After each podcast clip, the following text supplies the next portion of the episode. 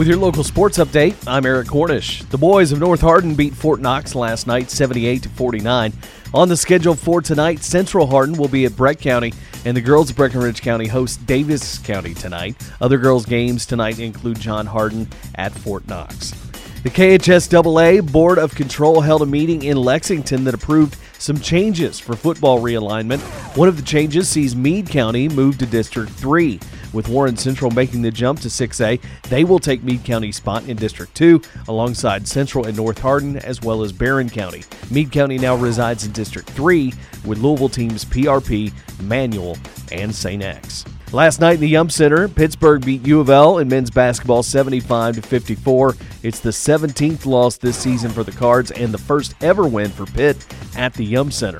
Louisville gets a much needed week off. They'll play Boston College on the 25th. The Lady Cards will get Boston College tonight in Louisville at 7 o'clock. WKU men and women are both facing Louisiana Tech tonight. The women tip off at 6:30 Central at Diddle Arena, while the men will tip off at 8 p.m. Central Time at La Tech. With your sports, I'm Eric Cornish.